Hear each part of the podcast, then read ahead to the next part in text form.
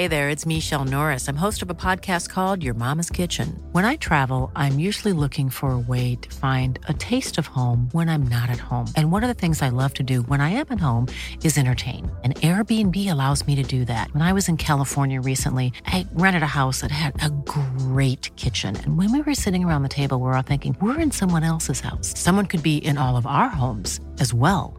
If you have a home, but you're not always at home, you have an Airbnb. Your home might be worth more than you think. Find out how much at airbnb.com slash host. Normally, being a little extra might be a bit much, but not when it comes to healthcare. That's why United Healthcare's Health Protector Guard fixed indemnity insurance plans, underwritten by Golden Rule Insurance Company, supplement your primary plan so you manage out-of-pocket costs. Learn more at U H one dot com. When you're ready to pop the question, the last thing you want to do is second-guess the ring. At Blue Nile dot com, you can design a one-of-a-kind ring with the ease and convenience of shopping online. Choose your diamond and setting. When you find the one, you'll get it delivered right to your door. Go to Blue Nile dot com and use promo code LISTEN to get fifty dollars off your purchase of five hundred dollars or more. That's code LISTEN at Blue Nile dot com for fifty dollars off your purchase. Blue Nile dot com, code LISTEN.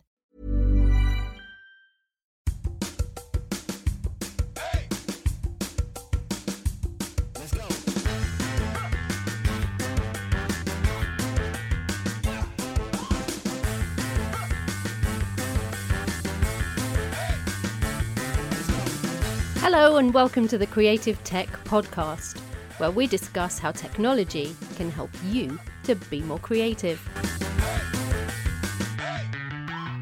This podcast is made by the National Centre for Creativity Enabled by A I, which is a bit of a mouthful, so we call it CEBAI for short.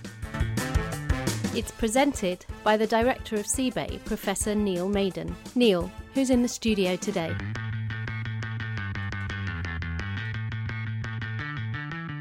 Today's podcast guest is a man whose name is synonymous with creative problem solving.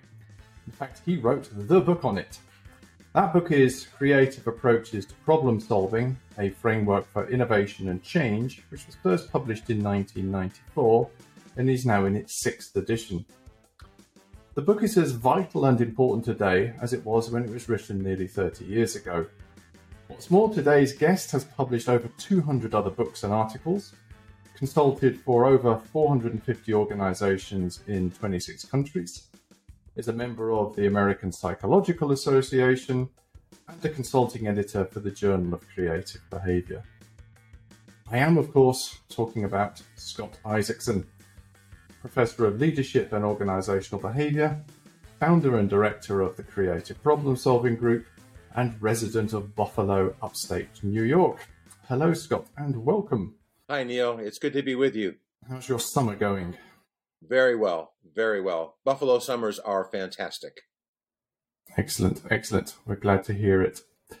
So just wanted to start off by exploring some topical issues, you know, and coming back to the pandemic. Um, we've observed, certainly here in the U K, that uh, the pandemic has accelerated business innovation. Uh, here, like everywhere, businesses were forced to adopt new ways of doing things. And one study found that U K businesses innovated more in the first three months of the lockdown in twenty twenty than they had in the previous three years combined, which suggests that businesses only engage their creativity when standing on a burning platform. So do you think there's a fundamental relationship between creativity and innovation powered by existentialism? Unless you're in a change or die situation, it very rarely happens. Well, first, let me agree with some of your premises. I mean, um, what I'm experiencing in, in our group um, of practitioners around the world has experienced over the last fifteen, sixteen months is a huge acceleration of digital transformation. Personally, I, I came back from vacation. Within days, I had to, uh, instead of traveling over to Norway to teach my graduate course on creativity, Um, I had to redesign the entire course uh, via Zoom, but it's it's affected organizations around the world. Um, it's really underscored the need to have digital facility. And I, I do agree also that the pandemic itself has really uncovered some of the needs, particularly around the creativity space. or helping people within organizations kind of unleash their creativity. What I've seen is our clients that are engaging in some major innovation efforts are outperforming those that are kind of uh, deer in the headlights, kind of stuck with the overwhelming demand for change uh, that the pandemic has provided them. So those that have been very passive and somewhat confused are um, are having a bit of a hard start. Those that were kind of taking on the challenges and really demonstrated a, a high degree of resilience are in fact making some major moves. And they're seeing some, actually some very nice short-term uh, gains in terms of market share, uh, uh, revenue, and, and so on. So I do see that. I also think it's not just from an ex- existential standpoint. Yes, uh, certainly the learning platform has always been a little bit of an encourager for folks taking big steps and big leaps. But I think there's some learning around uh, sustainable resilience that will come from this effort. Um, and that's my hope. So you talked about digital being a primary driver for change and, and creativity. Do you see that as, as something that's broad, goes beyond the zoomification of our world? Do you think it'll be embraced by organizations? And, and in a big way, I, you get a sense that, like you say, there are two sets of organizations, and it's those that are really embracing digital transformation yeah. as a as a game changer for the next decade or two decades. It's a huge game changer, Neil, I think. And, and it's not just the, the meetings uh, via Zoom, WebEx, uh, Teams, and so on and so forth. I think the idea of doing digital working and digital collaboration, particularly around creativity, has been underscored. Thankfully, uh, some, there were early starters, and certainly you're aware, you, you were an early starter in this in this field. But I think those that have had an early start have an advantage. They've been able to make the turns more quickly and more deeply in terms of this virtual hybrid working that we're going to be living with, at least for the de- next decade and beyond. And I think that offers both opportunities, but it also offers some challenges around the creativity space. So how do you think it's going to play out over the next five years as we start, as the plates settle into a new pattern of working? How do you how do you see us facilitating and encouraging creativity in organizations within a more digital world? Do you have a at least an outline hope or vision of what that might be like? I tend to be optimistic about that, that challenge area, that challenge space. First of all, I think we've already seen proliferation of uh, digitally enabled tools for creative collaboration, which is great. Uh, and that has started a while back, fortunately. I think the facility, the um, expertise around leveraging those tools will be a huge opportunity over the next five to seven years. Tools are tools, you know, and it's really then about how well we use them. There, there certainly is a difference. I'm, I'm kind of an experiential person. And as a professor, spending a whole day with students on creativity, it's not lecture. It's not just information exchange. It's got to be experiential. The social learning kicks in when groups observe other groups simultaneously, and then you can debrief and take advantage of the actual live experience. I think there's a big opportunity space there from a technological standpoint to start to see that. I mean, yeah, of course, do we have breakout groups in Zoom? And that's marvelous, but we breakout groups don't observe each other's behavior.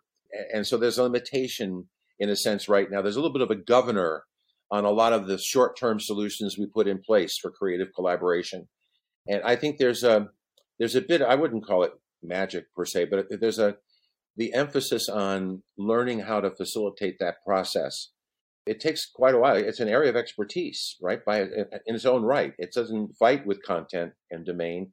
It's really about leveraging the content and domain and thinking about how we get that collaboration to work.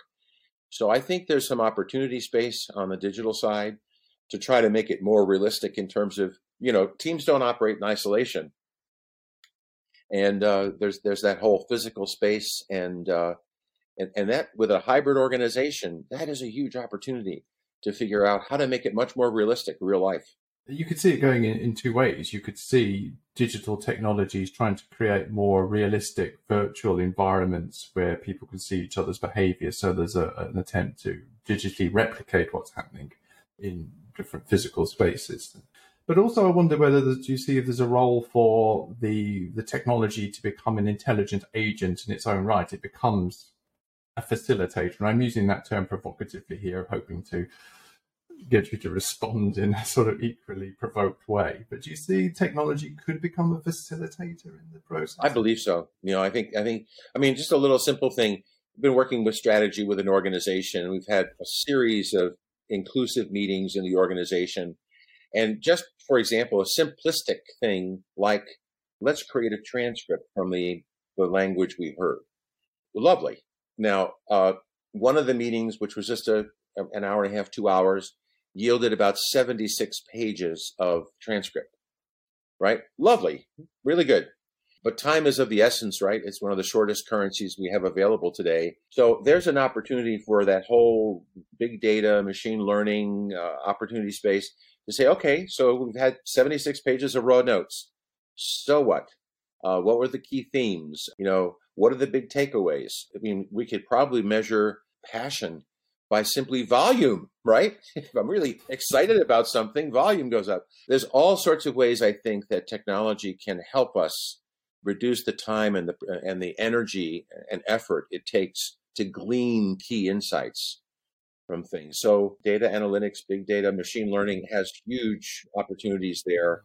And I think it's already the base, the foundations are pretty well in place for that. So I think that's That's probably not even a five-year thing, Neil. That could be a shorter-term thing to start to um, to help make that work.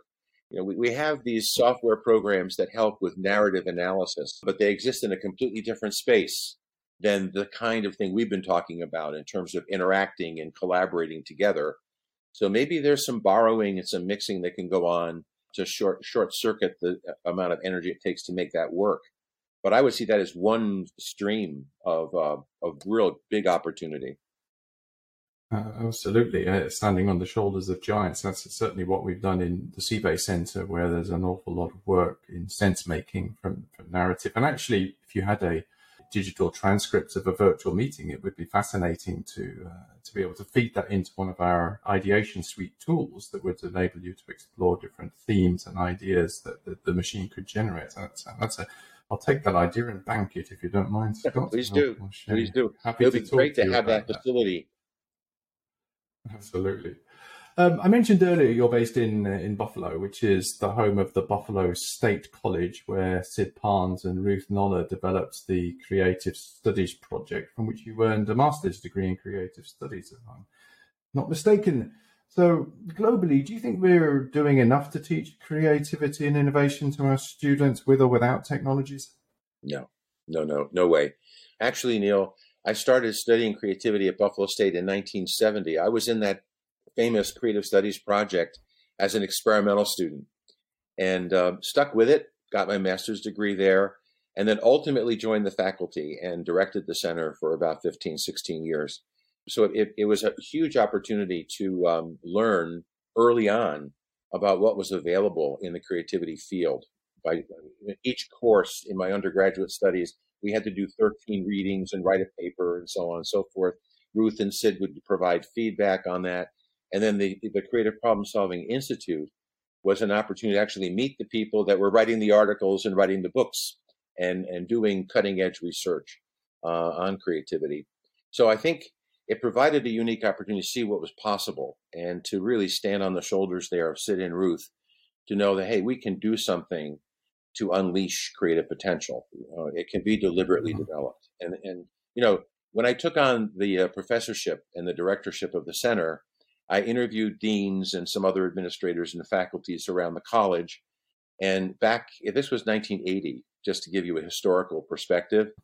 And the theme that I took away, in fact, these were words that were being used to describe our center, is that we were a cult on campus, right? Because we were dealing with creativity. And um, when I left, fortunately, we were seen as a academic center of excellence and, uh, and so on and so forth. So we managed to make some headway there. Creativity is still a space where there seems to be a lot of uh, mystery and, and concern around the concept itself, rather than seeing it as a natural human characteristic that we all have and can learn how to use more of what we have. So I think we're just starting to see the kick in. It used to be tough to talk about creativity. I had to spend a lot of time dealing with defining it and getting a handle on it and so on, selling it, if you will. Um, it's a lot less of an issue today. Having said that, there's a huge opportunity now to make a difference, to take it forward a bit, and to be a lot more deliberate. We were the only center for years in Buffalo, and now, fortunately, there are centers all over the world. So now there's an international community of scholars and practitioners collaborating. And yet, I would say that there's it's still not as, as ingrained as it could be. Um, it's still seen as an add-on, perhaps, in some respects, rather than being fully integrated into the disciplines, which probably is where it needs to go. So, it, I mean, there are connections to creativity to all disciplines, but having a deliberate stance uh, and, and being aware of the literature and the things that work and, and the kinds of issues that are there, I think we're We're well beyond the, the first phase, if you will. There's general acceptance about the importance of the concept. It's the how do we inculcate it? How do we integrate it into our curricula? There's some great programs and, and international programs that have taken a foot, but there's so much more that can be done uh, to fully, to fully yeah. reach in and help individuals yeah. believe that they have their own creativity and find ways to use it more productively. Yeah, when we when we first launched our Masters in Innovation, Creativity and Leadership, we also had a vision of teaching creativity to all first-year undergraduates in campus in mixed teams, putting engineers and nurses and psychologists together just to boost their creativity at the start of the undergraduate program. Now, that was probably a step too far at the time, um, and how we would have resourced it would have been an issue. But it's the kind of, to me, it sounds like the still seems like the kind of radical thinking we need to get creativity into mainstream education. Are you familiar with any of these, any radical breakthroughs that have been successful anywhere? Well, there's there's a tremendous number of programs that, that do just that, but they're always seen as like an add-on or an enrichment type of activity. The idea of having a really deliberate program where people actually dive into the literature, dive into the study of creativity, and and then make a difference, do something about it, if you will. That's still, I think, a big opportunity space. But things like the Future Problem Solving Program, Odyssey of the Mind, these, these are well-known global programs that reach into the educational environment. Higher ed is starting to be involved in that. In fact, these these organizations now open up to private organizations and companies. You know, we're still rolling that rock up the hill, and it's, sometimes it rolls back a bit, given some of the concerns that are out there with scarce resources and so on. But I think we have made yeah. some progress, and a lot more needs to be done. Yeah, I think one of the approaches we're developing in CEBAI is, is if we can, uh, put it very simply, codify creativity in software, take away the mystery from it. It's a tool, put some inputs, get some outputs, use them, it, it demystifies it, and it becomes available to people every day rather than being a, a process led by this facilitator who comes from Buffalo or from, from London. Do you think that's a way forward? We Absolutely. I would add one creativity. Other dimension to that, Neil. I think I think that, that that to me is exactly what I'm talking about, is the opportunity space. Mm. Broadly available, anytime, anywhere, assistance in that regard. You know, we now have a massive amount of knowledge around these tools and how they work and ways to facilitate their usage and so on that could be incorporated mm-hmm. into all these efforts digitally and so on and technologically. Mm-hmm. But I would add something else. I mean, what I've, I think one of my learnings and, and my point of view has shifted a bit because so much of the work on creativity is desi- designed to increase somebody's level of creativity, right? How, how much mm-hmm. of this thing called creativity do I have? How creative am I? In my work now, the last twenty-five years, working inside organizations, you know, from a psychological perspective, these are not random populations. People that go to work inside organizations are selected and retained and so on over time and developed over time. And so it's less about trying to focus on level, expertise, education, experience, and so on. And it's much more now about how am I creative? Versus how creative am I? And it's much more about understanding what I would call uh, deeper diversity. A lot of these breakthroughs come from teams that are cross-functional and cross-level in organizations. There's a level of diversity there in how they problem solve and how they release their creativity. And when they get insight about that, they actually perform better. We actually now have experimental evidence that teams that are exposed to this understanding about how am I creative and learn about themselves and how, how others on their team approach creativity, that when they face real life creative problems, they outperform those who are not aware of those things. So it's not just the tools to release more of the creativity. It's also doing that with an eye toward there's there's tremendous diversity in how people use their creativity. I think that's a huge opportunity space as well, because we tend to think about creativity only happening in the radical, step out, exploratory, innovative, you know, big step kind of thing. And of course, Learning Platform does play a role in that space. Organizations really love incremental innovation. There's tremendous value there. And so we start thinking about some people really prefer that exploratory, big step, you know, going boldly where no one has gone before type of creativity. But let's also appreciate that there's tremendous value in finding new and better ways to do within paradigm work, within the box. You know, we talk about out of the box a lot and the tools that are designed to help us take us into new spaces. But that balancing act to, okay, we're in the new space now. How do we settle that? How do we develop it? How do we take out the value? Uh, and extend the value there with novelty that's useful. Uh, I think that's a neat uh, additional lens to put on this opportunity space. Yeah. No, it's fascinating. You, you're almost talking about everyday creativity for people to, to undertake incremental innovation and, and it happening in diverse ways, recognizing that you can contribute to this everyday creativity in, in different ways. That's, that's, That's something I think we're we're trying to hit upon on the center. And it reminds me, actually, there was the, the equation that Ruth Noller developed, um, which is which states that creativity is a function of personal attitude influenced by knowledge, imagination, and evaluation.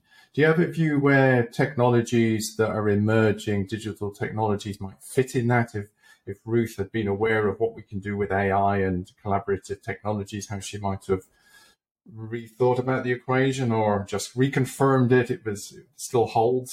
Hmm. Well, first up, Ruth was my mentor in the undergraduate and graduate program.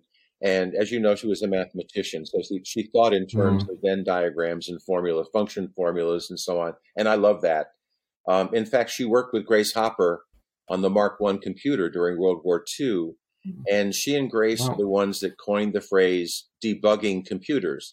One of the relays had a moth stuck in it, and she and Grace went behind and kind of took the moth out of the relay. And then in the logbook, they entered the phrase, we debugged the computer today.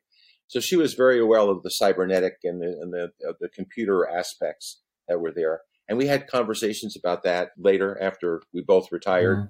and, and kind of speculated a bit about this. First of all, digital technology, et cetera, it plays in, within the entire space of the formula. It doesn't exist in a vacuum. So obviously with knowledge, I mean, what does Watson, Watson digests how many millions of pages of text per minute? So um, obviously being able to pull and then put that in a relational kind of a, a database, a relational kind of machine learning kind of space, that's an easy one to connect.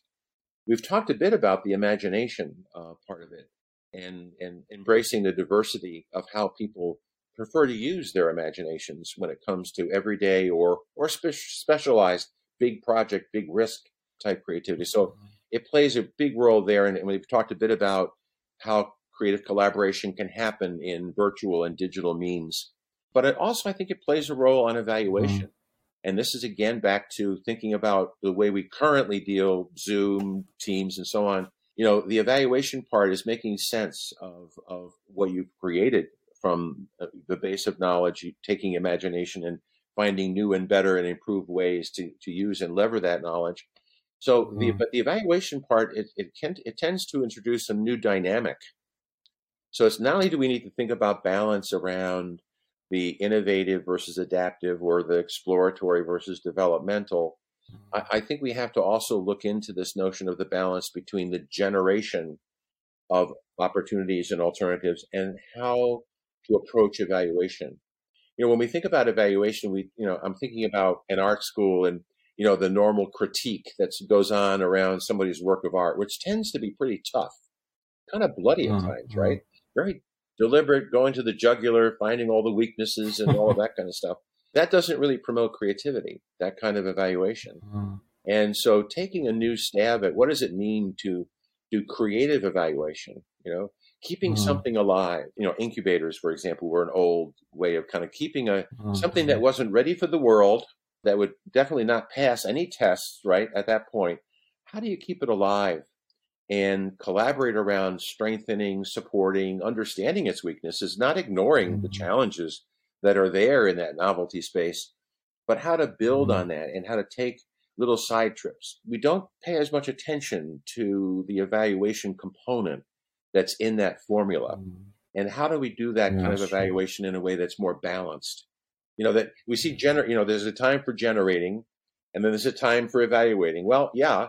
And when we think about innovation, that happens very interactively, right? Even when we mm. think we have it all set and we're starting to produce it, there could be challenges around production, uh, certainly challenges around marketing.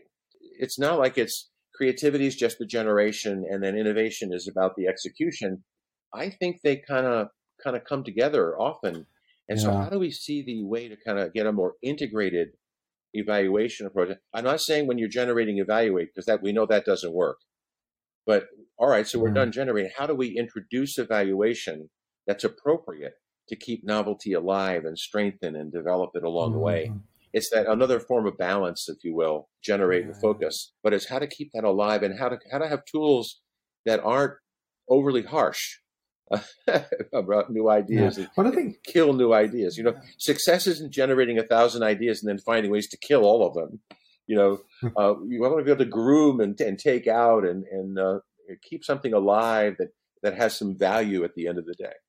And I think digital technologies could fulfill a role in closing the gap between generation and evaluation. There's there's a number of pieces of research I've seen recently which are about playback. The technologies enable the human creator to play back ideas. At last week's A C M Creativity and Cognition Conference, there was a lovely piece of work whereby a writer who may be writing, a creative writer, could then have his or her words played back in different voices. And this was connected to their, their cup. So they're typing at their keyboard, they pick up their cup. There's a sensor in the source that then plays back the words. And the fact that it's the machine playing it back with different voices rather than them takes a third party perspective. And, and even it was, I think it was a master's project in, in from Paris under Wendy Mackay's supervision. This was fascinating because they found this, just a different voice playing it back had gave them real insights. It depersonalized, it became yep. easier to critique and so on. So I think that's one example where technologies can really help with the evaluation function. Yeah, I mean, it, the other, you know, you think about the crowdsourcing concept and um, you're, you're working along and you reach a barrier or an obstacle and being able mm. to define that appropriately and get input. You know, to me, it's, it's uh, we know that, for example, when you're under pressure of external evaluation, we don't mm. think as well. We don't problem solve as well. But if, if, you, if it's more positive, if, it, if it's developmental, it opens up thinking and, and effectiveness and problem solving. Exactly. And I think technology, I mean, we've known for years about brainstorming and technology, right? We all, nominal groups versus real groups. Well, real groups obviously are much more frustrating and more difficult to manage. And there's an obvious difference there. Nominal groups have that value of anonymity where people feel a little bit more free. They don't have that social pressure uh, in real face-to-face stuff. So there are some little elements of truth there that we've seen over many years of research that I think could be really well applied on the evaluation front. Sounds like we have our work cut out here within our CEBAI Center to try and develop these uh, new technologies. What I want to do now is sort of take this idea of creativity on demand that we have and explore it in a number of questions with you. Our purpose here in the center is to build technology that supports and inspires people to be their most creative when problem solving, collaborating and interacting every day. We call it creativity on demand. So I would like to test you, Scott, on your creativity on demand with three questions and looking for reasonably short answers. But the first question is, what is the most important thing you require in order to be creative? Most important out of all the things we could identify, Neil? Anything. No, no, this is unconstrained thinking here. I, I think regard, you know, we can talk about technology, digital, and so on and so forth. But at the end of the day, I think the, the source of human creativity is the individual. And I believe that at that point, I think it comes down to we call it creative self-efficacy in the business. And I think it's a belief. Mm-hmm. It's it's a fundamental, it's an emotive belief um, and attitude that says, you know what, this is a, it's a big, hairy, der- terrible challenge I'm facing, but you know what, I can do this. Um, I have the requisite creativity to handle this. So I think the one thing that the biggest thing I would hold on to is a belief, a belief that I have this thing called creativity and I can use it in life. That aligns very much with our point of view, where our technologies are trying to encourage self-belief in people that often don't see their work as, as creative. So great answer. Full marks for that one. I did okay on um, that one. Huh? Second, I passed. Yeah, yeah, you passed. You passed that. You've reached the minimum pass mark. The second question is, if you could create any tech or app that could do anything real or imaginary, what would it be? I guess within the frame of creativity and innovation. I would love to be able to have the ability, like what we're doing right now, being able to have multiple groups working real time and being able to work not just within within the group, being enabled by technology that way, but being able to work across groups, to be able to see what other groups are doing and visit those groups, come in and out. So a group might be working on one part of a project, you know, and they're working away. And then without even having no, no friction, just be able to move right over and visit the group that's working on the marketing strategy and then mm. move over and uh, be able to join the group that's working on some of the other technical aspects of the project. So cross-group, cross-fertilization, social learning. Mm. If we could get the social learning into the digital learning space, I, I think that that would be a, a, a huge step forward in enabling people to collaborate creatively through technology. Absolutely, I agree again. And if people didn't understand that issue now, uh, eighteen months ago, they certainly do now with the, the new pandemic. What are people world missing, you know, with this hybrid working with, with people are now coming back, you know, in, in the States, we're mm. doing pretty well with vaccines. They're starting to come back. Why are they coming back to work? Why all of a sudden have we beaten records on airline travel for families getting together? You know, there's this need we have as human beings to, to be together and to have that mm. social interaction. So if we could can enhance our technology to allow that, wow, what a move that would be. Exactly, exactly. And the third question, the last, is if you could remove one thing from the world in order to make humans more creative, what would that be? What would you bin? Uh, in, the biggest challenge I see that, you know, it's for me, for my applied work, it's for me, it's, it's less about money. You know, there's money in organizations as, as a resource. Mm-hmm.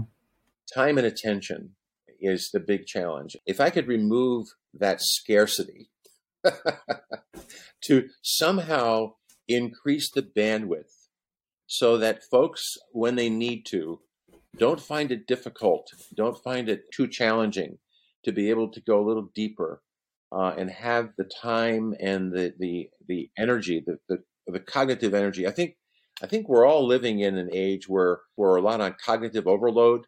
There's just so much going on and so many things to do, so many ways to come at people. Somehow, if I could eliminate cognitive overload, I think the world would be a, a much better place all the way around. Fantastic. So we're looking for a, a future vision of the world, which everyone has creative self-belief, that no one is cognitively overloaded and anyone can pop into anyone's virtual space to understand and share and collaborate. That's that's the Scott Isaksen vision that, well, let's see how far our CEBAI Center can get in delivering that in the next three and a half years. I think there's tremendous opportunity there, Neil. I, I really do. I think that's we can build on a lot of things that have been done. A lot of homework and heavy lifting has been done. And now we have a huge opportunity space when it comes to digital and technology. Thank you for answering those questions, Scott. And thank Did you I pass, for... Neil? Did I pass with the other two questions? Well, I think so. I'll have to pass it on to my editor, who is the the, the, the, the final marker of these things. She's the, she's the strict one. Um, so in terms of uh, what you're up to next and what's happening with C P S, um, have you got any plans for, for your own activities and the future of C P S? Yeah, we're, we're, uh, we're taking a look. We've done some nice scanning of some of the There's a, there's a vista out there. There are a lot of um, individual creativity tools that are out there that are in the space, in digital space. And a lot of them are free on the introductory side, and you can commercially, you know, link up with them and so on. But it's like everything else. I think tools are great. Having a framework to be able to know when and why and how to use the tool is where I think the, the, the next big opportunity is. I think we're finally to the point where okay. the tools are much more widely diffused than they were before. It's really going to be mm-hmm. much more about helping people see and make decisions about when do I need to use that tool? What's the best mm-hmm. way? What's the most efficient way to apply the tool? How do I get most value from it? Tools are tools, right? They're, they're enablers. Mm-hmm. So that next level is, I call it the facilitation opportunity. How do we help people get a handle on the, some of the basic dynamic? I call it the physics of facilitation, right? Mm-hmm. How to lever the use of the group and how to introduce the tools, how to get value from them. It's the basic skills of how, where and what, which we try and teach our, our students. Are there any more books in the pipeline, or at least new editions? Yes, yeah, I'm, I'm working a lot right now with uh, articles and publishing some studies. We've done some interesting research on style. We're also doing some research on work environment and climate and culture mm-hmm. and pulling, pulling the pieces together. My research question is, what works? That's the what methods and tools work. How do we know they work? Mm-hmm. We do impact studies and follow up to see what kind of innovative value was derived from the yeah. tools and the methods. But it's also for whom, which is that whole style piece, individual differences and so on, for whom. So what mm-hmm. works for whom, and also under what circumstances. I mean, we know that climate plays a big role, and the workplace itself plays a key role. So we're seeing huge changes there, right? As we move toward hybrid working and virtual working, it used to be, you know, you can see patterns of behavior quite regularly when you're in a common space. You know, we, we think we have a handle on the kind of climate that supports creativity. That's been based pretty much on everyone sharing a similar physical space. What's mm-hmm. it like in the virtual world? What do we need to have there from a, a climate, culture, work environment perspective? So that's that's more the research studies that I'm playing with. And then, yeah, there's there's a book or two coming up in terms of um, the whole managing of creativity. The, I think the facilitation aspect, and now that we all have the tools out there and, and they're, they're available freely everywhere, uh, anywhere, anytime. Mm-hmm. It, I think the next layer is let's talk about, you know, best practices around when we use those tools, how we use them, uh, that kind of thing. So that's probably in the, in the hopper. If our listeners are keen to find out about this, is there the best place to go to, to find this out? Is it the website at w w w dot c p s b dot com, or is there another place that that's probably be? The best place where, where it's out there. We have other websites. We started going digital, thankfully, um, about a decade ago. So we were able to kind of move into this space pretty quickly, but that's the best general spot, I think, Neil, to, to stay up to date. Fantastic, Scott. Well, thank you again. And thank you to our listeners for listening to this Creative Tech Podcast, a regular series of conversations to shed light on issues of creativity and how technology can enable more effective ways for humans to be creative. Please take time to like the podcast and leave a review. It really does make a difference. And you can also follow us on Twitter at C E B A I or on LinkedIn at Creativity Enabled by A I. Thank you again, and everyone have a lovely evening. Pleasure. Thank you, Neil.